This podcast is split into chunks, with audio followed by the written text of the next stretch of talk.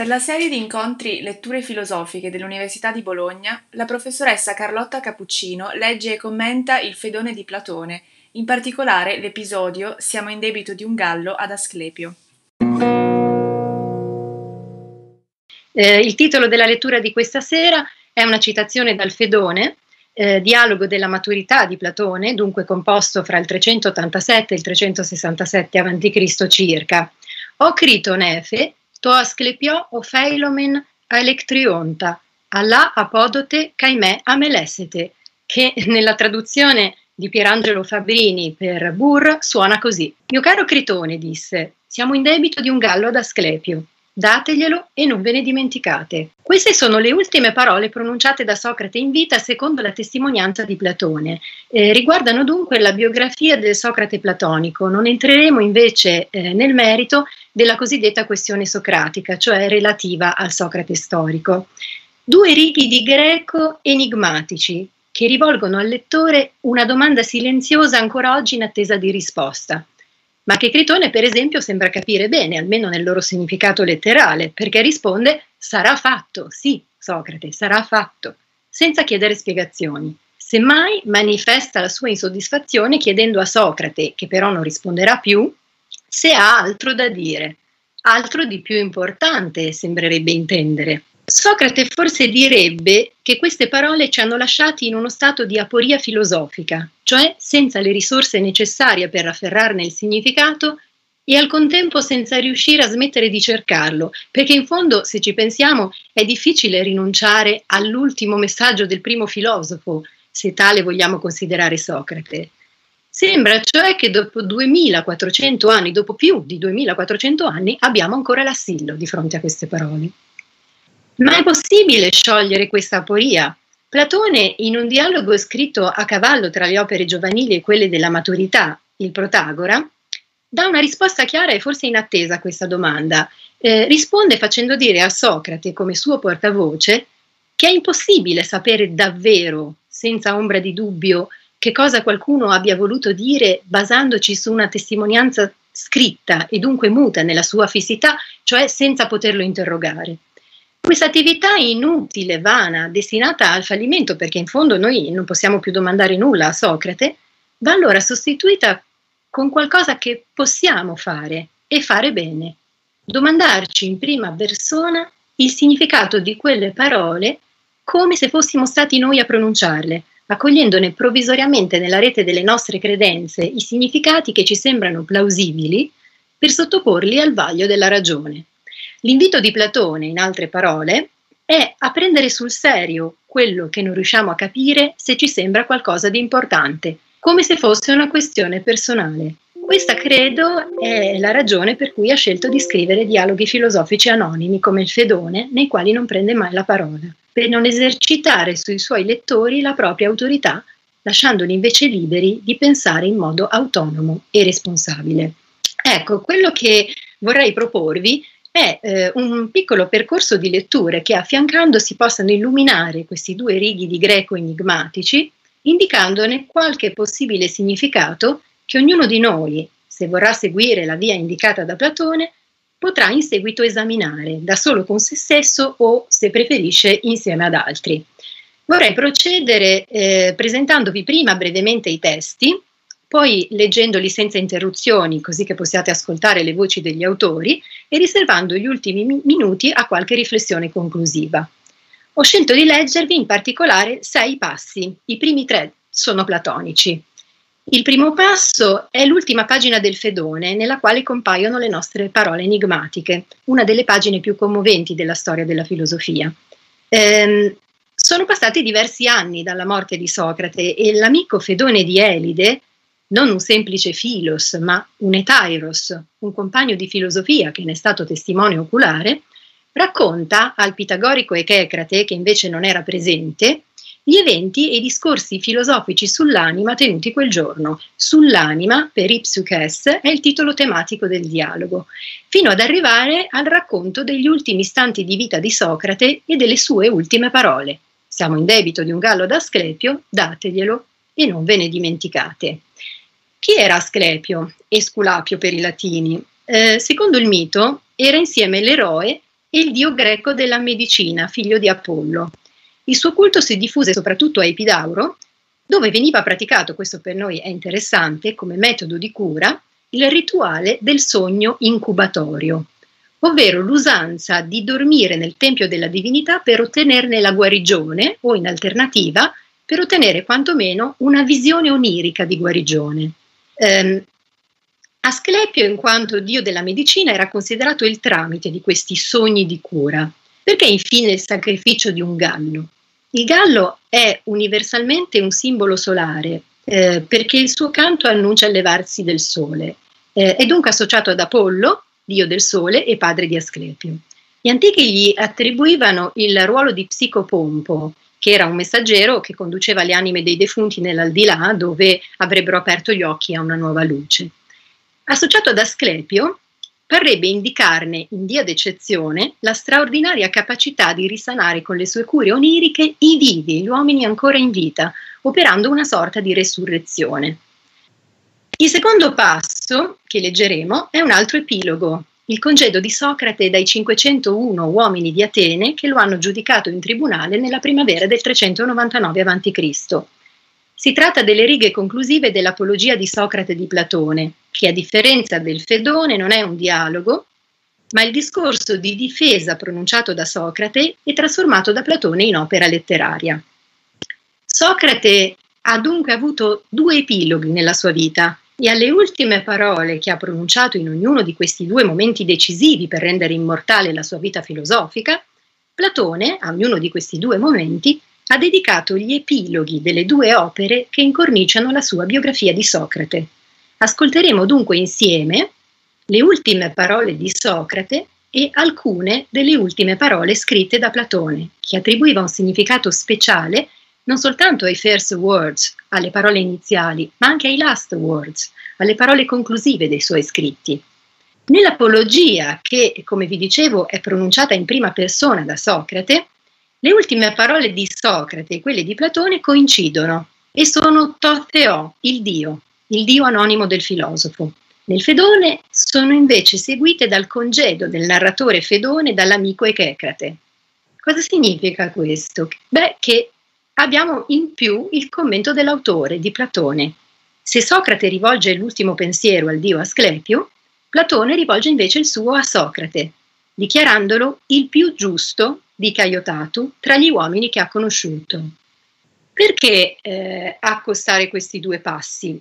Beh, perché se c'è un testamento spirituale di Socrate nascosto tra le righe delle opere di Platone, che sia capace di illuminare dall'interno il significato delle sue ultimissime parole, ritengo probabile che si trovi in uno di questi due epiloghi, o magari, perché no, in entrambi. Non a caso, questi due epiloghi appartengono alle due sole opere nelle quali Platone nomina se stesso, rompendo in via d'eccezione l'anonimato. Si nomina due volte nell'Apologia per dire che era presente il giorno del processo a Socrate e una volta nel Fedone per dichiarare invece la sua assenza al giorno della morte, pronunciando scrivendo parole altrettanto misteriose e misteriosamente legate alle nostre. È Fedone che parla e dice, Platone, credo, era malato. Il terzo passo è la parte finale di un esordio, è il racconto del sogno di Socrate con cui si apre la scena del Critone. È alba profonda e Socrate sta dormendo nel carcere di Atene, dove si trova in attesa del giorno in cui dovrà bere il veleno. L'amico d'infanzia Critone, eh, anche Critone non è un semplice filos, ma è in questo caso un epitedeios, un amico intimo, lo raggiunge in carcere prima degli altri, corrompendo la guardia, per proporgli, con urgenza, un piano di fuga. Ma vedendolo così serenamente addormentato, decide di attendere per non turbarlo. Al suo risveglio, Socrate gli racconterà che uno strano sogno gli ha fatto visita nel sonno. Questi sono i tre passi platonici che leggeremo. Eh, gli ultimi tre passi sono invece tre tentativi d'autore di sciogliere l'enigma dei last words, delle ultime parole di Socrate. In che modo? A cascata, cioè ognuno in riferimento al precedente, e prendendo sul serio la domanda muta che queste ultime parole con- contengono, in perfetto spirito platonico. Il quarto passo è l'aforisma 340 del quarto libro della Gaia Scienza di Nietzsche, intitolato Socrate morente, un testo che risale al 1882. Il quinto sono le eh, pagine conclusive del divertissement che Georges Dumézil ha dedicato alle ultime parole di Socrate, un gioco serio con il quale risponde in stile letterario a una domanda filosofica. Imitando a suo modo le scene dei dialoghi platonici, Dumézil si rivolge in prima persona al figlio di un amico morto, raccontandogli un sogno, anche in questo caso abbiamo un sogno, un sogno nel quale si ritrova nell'aldilà, dove ad accoglierlo è proprio l'amico, un amico con il quale si era a lungo interrogato proprio sul significato delle ultime parole di Socrate quando era ancora vivo e che ora gli annuncia, trionfante, di avere finalmente incontrato chi può dare loro la risposta tanto agognata, svelando il mistero. Si tratta di una coppia di anime, Cossifidio e Gefirio, che lo stavano aspettando per dar voce a una sorta di dialogo socratico onirico in suo nome. L'ultimo passo, infine, è l'epilogo della lezione tenuta da Michel Foucault al Collège de France il 15 febbraio del 1984, poco dopo la pubblicazione dell'opera di Dumézil. Ascoltiamo dunque questi sei passi. Platone e Fedone 117 a 4, 118 a 17. Eh, leggo a partire da 117 C nella traduzione di Pierangelo Fabrini per Rizzoli del 1996. Levò la coppa alle labbra e senza segno di disgusto beve di buon grado tutto d'un fiato. E la maggior parte di noi, fino a quel momento, erano riusciti alla meglio a trattenere le lacrime ma appena vedemmo che beveva e che aveva bevuto, non fu più possibile. Ed anche a me, malgrado ogni mio sforzo, le lacrime scesero a fiotti, di modo che mi nascosi il volto e piansi me stesso, giacché certamente non lui piangevo, ma la mia sventura, di tale amico restavo privato. E Critone, ancor prima di me, incapace di trattenere le lacrime, si era alzato per uscire. E Apollodoro, che anche prima non aveva mai smesso di piangere, allora poi scoppiò in grida, gemendo e rammaricandosi, al punto che non ci fu tra noi lì presenti chi non si sentì spezzare il cuore, ad eccezione di lui, Socrate. Ed anzi egli, strano modo di comportarvi questo, cari amici, disse. È soprattutto per questa ragione che ho mandato via le donne, perché non facessero simili stonature. E poi ho anche sentito che bisogna morire con parole di buon augurio. State dunque calmi e siate forti. E noi a sentirlo provammo vergogna e ci trattenemmo dal piangere. Socrate camminava per la stanza e quando disse che le gambe gli si appesantivano, si mise a giacere supino, giacché così gli raccomandava l'uomo. E intanto costui, l'uomo che gli aveva dato la pozione, lo andava toccando e a intervalli gli esaminava i piedi e le gambe.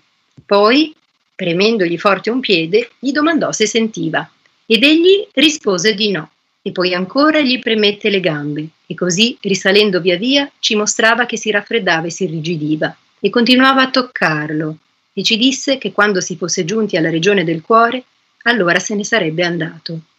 E ormai le parti intorno al basso ventre si erano quasi raffreddate ed egli si scoprì giacché si era coperto, e parlò, e furono le ultime parole che pronunciò. Mio caro Critone, disse, siamo in debito di un gallo ad Asclepio. Dateglielo e non ve ne dimenticate. Sì, disse Critone, sarà fatto, ma guarda se hai altro da dire. A questa domanda Socrate non rispose più. Passato poco tempo ebbe un movimento e l'uomo lo scoprì, ed egli restò con gli occhi fissi. E Critone, vedutolo, gli chiuse le labbra e gli occhi.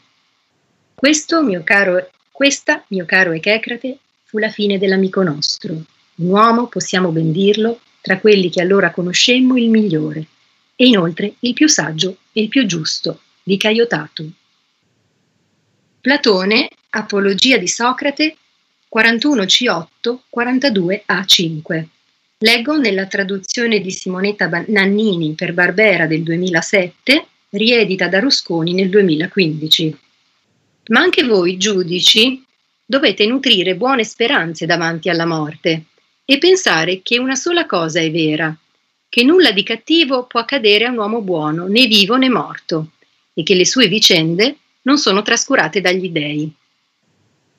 Nemmeno ciò che riguarda me oggi è avvenuto per caso, ma a me è chiaro questo, che ormai sarebbe meglio per me morire e liberarmi di ogni cosa. È il motivo per cui in nessun modo mi ha distolto il segno, e io non nutro affatto rancore nei confronti di chi mi ha votato contro e di chi mi ha accusato. Ma non con questo intendimento mi hanno votato contro e mi hanno accusato, bensì pensando di arrecarmi un danno, e perciò è giusto biasimarli. Tanto chiedo però loro, i miei figli, quando saranno cresciuti, puniteli uomini, arrecando loro gli stessi dolori che io arrecavo a voi, se vi sembrerà che si curino più delle ricchezze o di qualcos'altro che della virtù.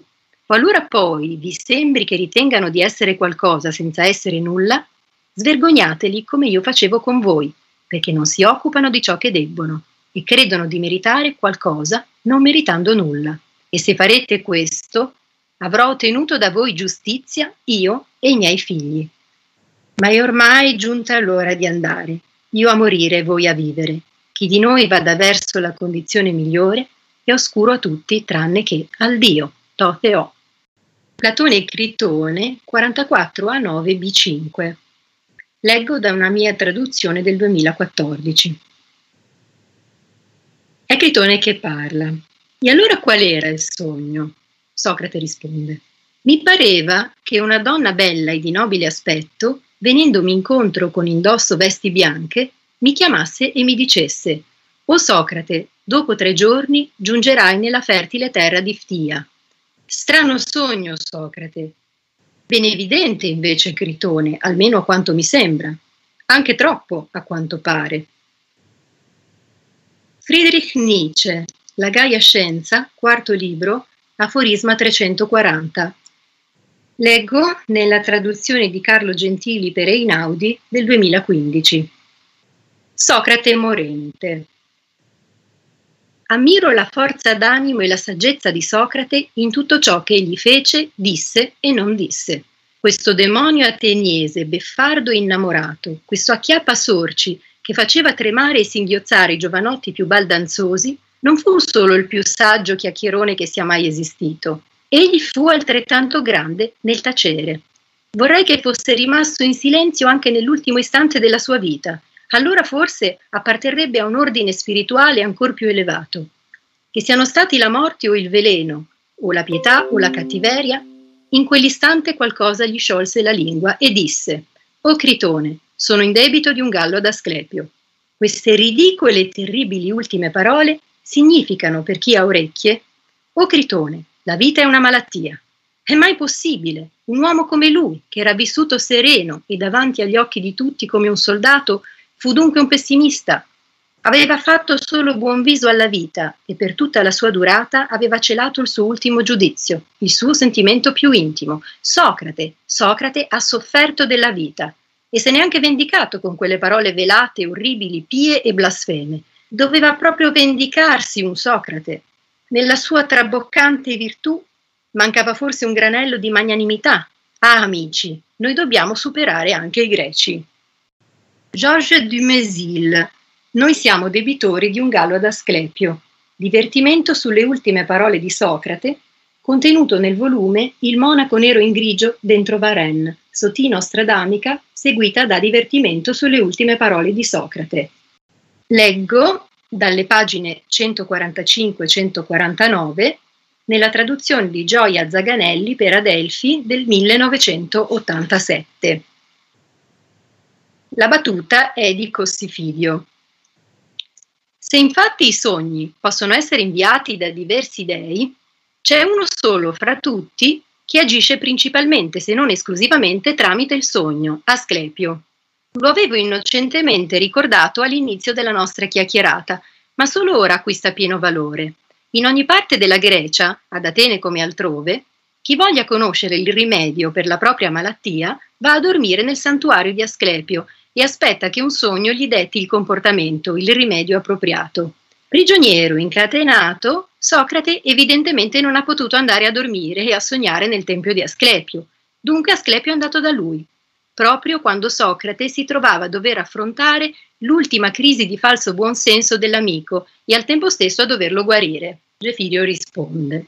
Non è curioso che il signore del sogno abbia ritenuto opportuno servirsi di Socrate per indicare a Critone, che è il solo malato, ma che non lo consultava, il rimedio per una malattia che il malato stesso non sapeva di avere?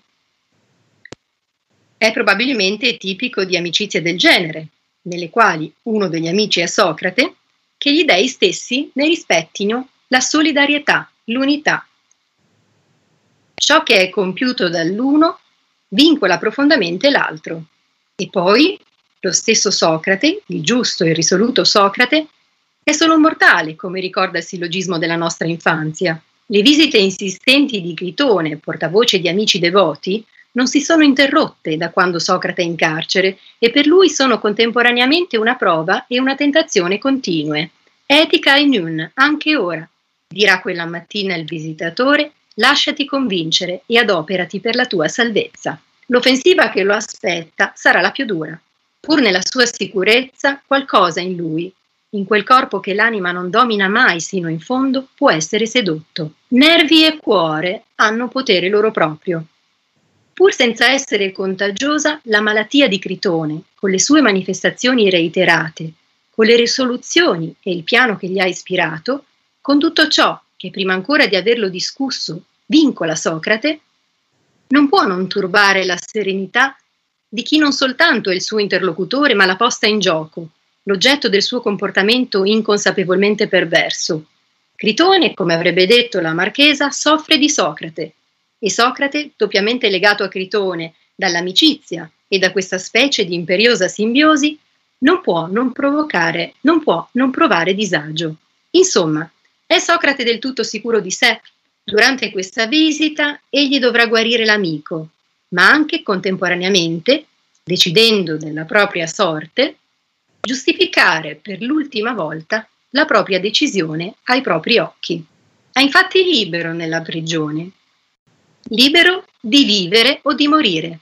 Il Dio, il sogno stesso, non si sostituiscono alla sua volontà e la confutazione che si accinge a compiere degli argomenti di Critone non è che una meditazione ad alta voce che comunque farebbe, che ha certamente fatto più di una volta solo con se stesso.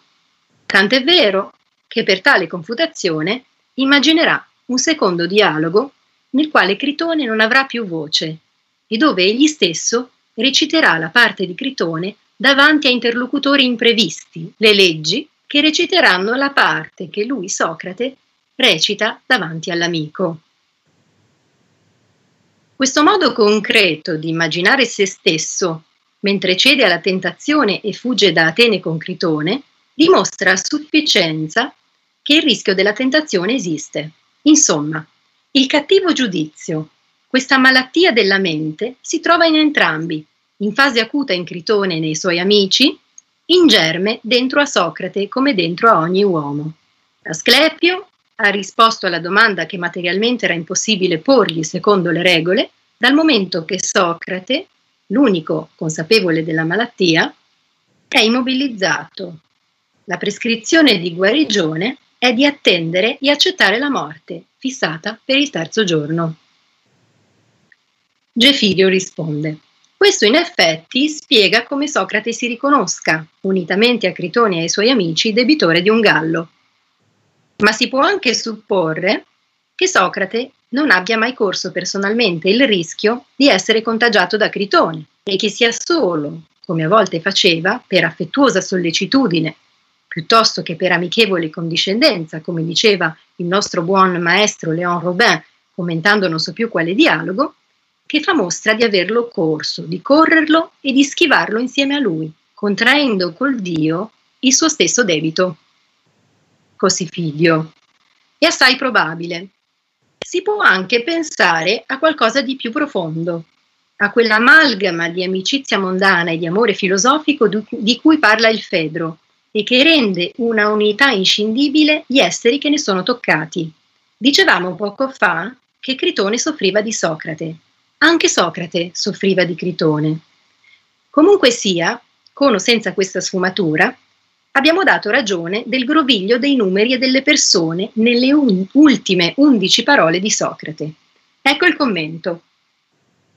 Critone, l'altra mattina, io, tu e per tuo tramite i nostri amici abbiamo ricevuto dal mio sogno l'ammonimento che ha posto fine alla malattia delle vostre menti e alle conseguenze intellettuali e affettive che arrecava o rischiava di arrecare alla mia. Siamo dunque debitori del gallo delle guarigioni al Dio guaritore. Pagatevelo, non dimenticatevene. Gefirio risponde: Lei mi ha convinto. Gusto meglio questo messaggio tanto semplice e ricco, in greco o nel latino non meno semplice di Marsilio Ficino. O Crito, Esculapio gallum debemus, quem reddite neque neglegatis. A questo punto abbiamo l'ultima battuta di Cossifidio. Non le lascerò l'ultima parola, mio caro amico, né a lei né a Critone. C'è qualcosa ancora che vale la pena di sottolineare. Ci si è a volte stupiti del fatto che dopo aver inseguito nobili idee per tutto il pomeriggio, Socrate dedichi l'ultimo filo di voce a ricordare un debito. Non poteva dirlo prima. Al contrario, quale assoluta congruenza. Lucido sino alla fine, Socrate ha atteso il termine ultimo e decisivo, quel che nella caverna chiamavamo essere all'ora estrema, per constatare ufficialmente che il Dio ha tenuto fede al suo patto e che dal momento che non lo ha ingannato si è meritato il gallo. È già il morto che registra la propria morte irreversibile con la voce del moribondo.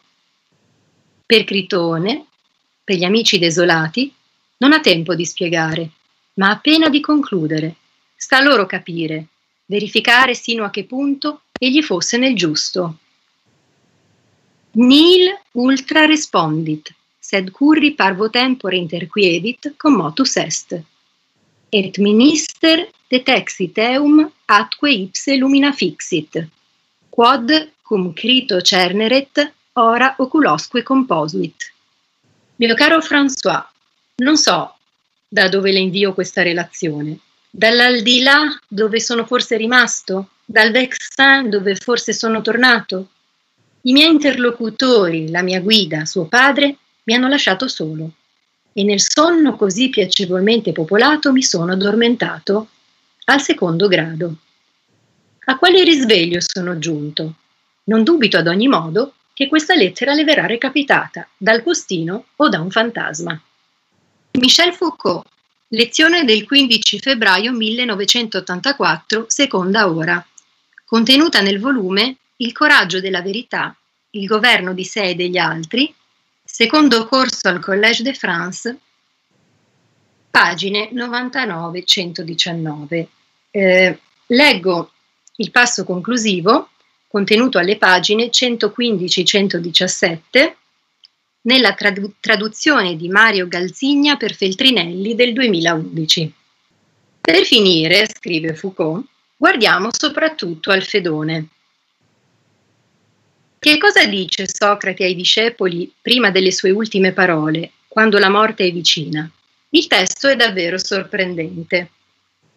Al paragrafo 115b, quando Socrate va a bere la cicuta o l'ha già bevuta, non ricordo, in ogni caso, quando la morte è realmente presente, Critone, corifeo dei discepoli di Socrate, domanda quali ordini ci dai riguardo ai tuoi figli, eccoli che ritornano, o riguardo a qualunque altra cosa? Cosa possiamo fare che ti sia gradito? È dunque lo stesso Critone, al quale alla fine si domanderà appunto di fare qualcosa, sacrificare un gallo, che chiede cosa possiamo fare per i tuoi figli. Pensava, alle ultime volontà di Socrate, al suo testamento. Socrate risponde, quello che dico sempre, nulla di nuovo. Cosa dice incessantemente Socrate che non sia nulla di nuovo e che rappresenti l'ultima volontà da trasmettere ai suoi figli, al suo entourage, ai suoi amici? Riprenderete cura di voi medesimi, humon auton epimelumenoi. È questo il testamento di Socrate, la sua ultima volontà. D'altronde, quest'ultima volontà, così chiaramente formulata nel Fedone, fa eco a ciò che viene detto nell'Apologia in una situazione simmetrica. Nell'Apologia vi sono tre momenti, tre discorsi. Nel primo Socrate si difende, nel secondo propone quale debba essere la sua punizione, nel terzo accetta la situazione e prende atto della sua condanna a morte. Nell'ultima parte dell'Apologia, in cui prende atto della situazione e accetta la condanna a morte, Socrate, già votato alla morte, pronuncia il suo ultimo discorso e afferma a 41e I miei figlioli, quando si siano fatti grandi, castigateli, o cittadini, cagionando loro gli stessi fastidi che io cagionavo a voi, se a voi sembra si diano cura, epimeleistai, delle ricchezze o di beni altrettali piuttosto che della virtù. Epimeleistai aretes, bisogna che si occupino della loro virtù. Sono le ultime parole di Socrate nell'Apologia e si tratta del discorso che egli rivolge ai suoi giudici. È l'ultima parola pronunciata da Socrate ai suoi amici quando essi gli chiedono Cosa vuoi che facciamo? Ultima volontà espressa ai cittadini. Ultima volontà espressa alla cerchia degli amici. Ancora un piccolo dettaglio su questo problema della cura di sé. Nelle ultime righe del Fedone vi è questo passo in cui i discepoli chiedono anche cosa vuoi che facciamo per la tua sepoltura? Egli risponde andando a fare un bagno, affinché le donne, dopo la sua morte, non siano obbligate a lavare il suo corpo. Prende cura di sé e anche del suo corpo. In ogni caso, quando gli si chiede che vuoi che facciamo per i tuoi figli e quali sono le raccomandazioni per i tuoi amici, l'ultima parola di Socrate, la sua ultima volontà, è la seguente. Ciò che ho sempre detto, occupatevi di voi stessi, ecco la mia ultima volontà. Ma vi è ancora una breve aggiunta. Si tratta precisamente dell'evocazione di ciò che è dovuto ad Asclepio, l'evocazione del sacrificio da compiere e la promessa fatta al Dio. Di che cosa lo si deve ringraziare attraverso il sacrificio? Ebbene, dell'aiuto che egli ha concesso in quanto Dio guaritore a tutti coloro che, come Socrate e i suoi discepoli, hanno cominciato a occuparsi di se stessi, epimeleistai, a curare se stessi, a prendersi cura di sé, a terapeuein, come dice spesso Socrate, cioè a occuparsi di sé e a guarire se stessi. L'ultima parola, dopo aver detto offrite un gallo ad Asclepio, la parola definitiva, dopo la quale Socrate non parlerà mai più, ve l'ho citata ormai parecchie volte. Me amelesete, nessun oblio, non dimenticate. Mi ero soffermato a lungo sul fatto che questa non negligenza raccomandata ai discepoli implicava il sacrificio di un gallo. In realtà, riferendosi al sacrificio di un gallo, Socrate rinvia in maniera esplicita e diretta a una certa malattia.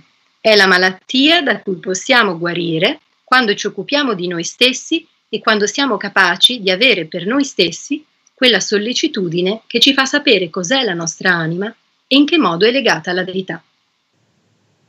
Vedete dunque, la morte di Socrate, l'esercizio della sua paresia che lo ha esposto alla morte, e lo ha esposto per davvero visto che ne è morto, l'esercizio del suo dire il vero e infine la sua dedizione nello spronare gli altri a occuparsi di se stessi, una dedizione pari a quella dimostrata nell'occuparsi di se stesso, ebbene, questi fattori costituiscono un insieme molto compatto, un insieme i cui fili si intrecciano lungo tutto il ciclo della morte di Socrate, Apologia, Critone, Fedone.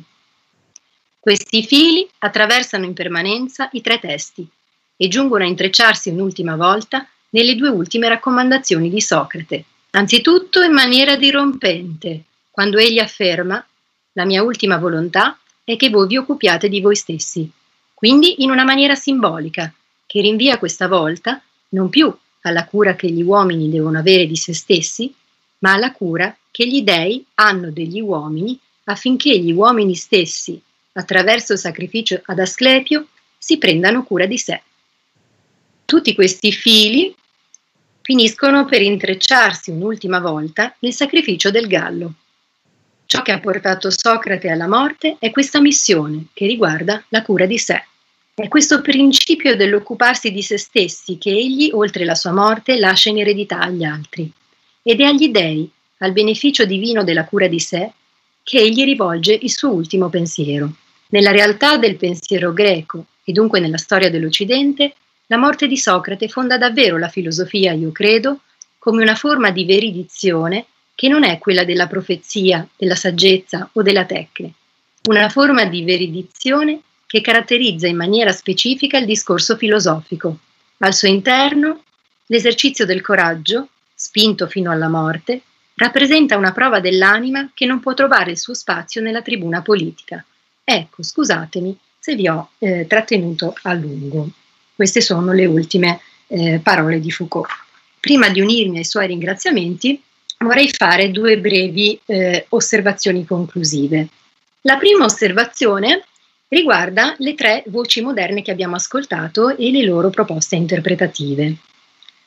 La malattia di Socrate è la vita, come vorrebbe Nietzsche, dalla quale Asclepio lo ha curato con la morte?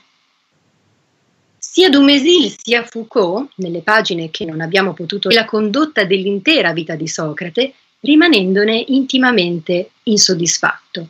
Se questo fosse il caso, se questo fosse il senso delle ultime parole pronunciate da Socrate, Socrate non sarebbe più Socrate semplicemente, non sarebbe più il Socrate che conosciamo e ammiriamo, non sarebbe più un esempio, un modello da seguire. Bene, la malattia curata da Asclepio è allora forse il cattivo giudizio, quella malattia della mente in cui consiste la falsa opinione sulle cose importanti della vita, come vorrebbe Dumézil, oppure, come sostiene Foucault, che dichiara di non condividere affatto la tesi di Dumézil, è la malattia da cui possiamo guarire quando ci occupiamo o abbiamo cura di noi stessi. Cosa significa avere cura di sé per Socrate? Significa prendersi cura dello che condurre una vita esaminata come quella che Socrate ha condotto, sottoponendo quotidianamente le nostre credenze sulle cose più importanti al vaglio della ragione per verificare che siano vere, che siano delle buone credenze. E per liberarci dunque dalle false credenze, da quei cattivi giudizi di cui parlava Diomesino. Le due tesi allora non mi sembrano affatto divergenti e incompatibili, come vorrebbe Foucault. Al contrario, il passo in più che Foucault compie, evocando la cura di sé, ma questo nella sua bella lezione non lo dice in modo esplicito, è il passo che conduce dal pensiero all'azione, da ciò che crediamo vero a come ci comportiamo nel mondo. L'esame quotidiano delle nostre credenze ha cioè lo scopo di guidare la nostra condotta di vita nel miglior modo possibile per un uomo, perché noi agiamo sulla base delle nostre credenze, oltre che dei nostri desideri. La seconda osservazione è piuttosto una domanda eh, che vorrei lasciarvi. La domanda è questa. Perché leggere queste pagine platoniche nel momento difficile che stiamo vivendo. Cosa hanno da dirci proprio ora? La morte di Socrate è stata definita eh, una morte in peritura, immortal death, dal filosofo contemporaneo Robert Nozick, che eh, nella sua vita pensata la considera una parte della vita di Socrate, quell'ultimo evento capace di trasformare la sua vita in un ricordo perenne. E ancora eh, è definita in un altro celebre divertissement, La vita di Socrate di Achille Campanile, una delle vite contenute nel volume Le vite degli uomini illustri. Ne trovate un bellissimo audiolibro su YouTube. Campanile l'ha definita invece una bella morte. Platone, cioè, stando a Nozick e ad Achille Campanile, sembrerebbe aver presentato Socrate attraverso il modo in cui sceglie di morire come un nuovo eroe. La bella morte è in senso proprio la morte eroica, la morte in battaglia degli eroi epici come Achille, che muoiono giovani, nel loro pieno vigore, in nome dell'ideale al quale consacrano la loro esistenza, l'onore e il raggiungimento del Cleos Aftiton, della gloria eterna che permette di oltrepassare i limiti mortali dell'uomo sconfiggendo l'oblio. Ora Socrate certo non muore giovane, né muore in guerra.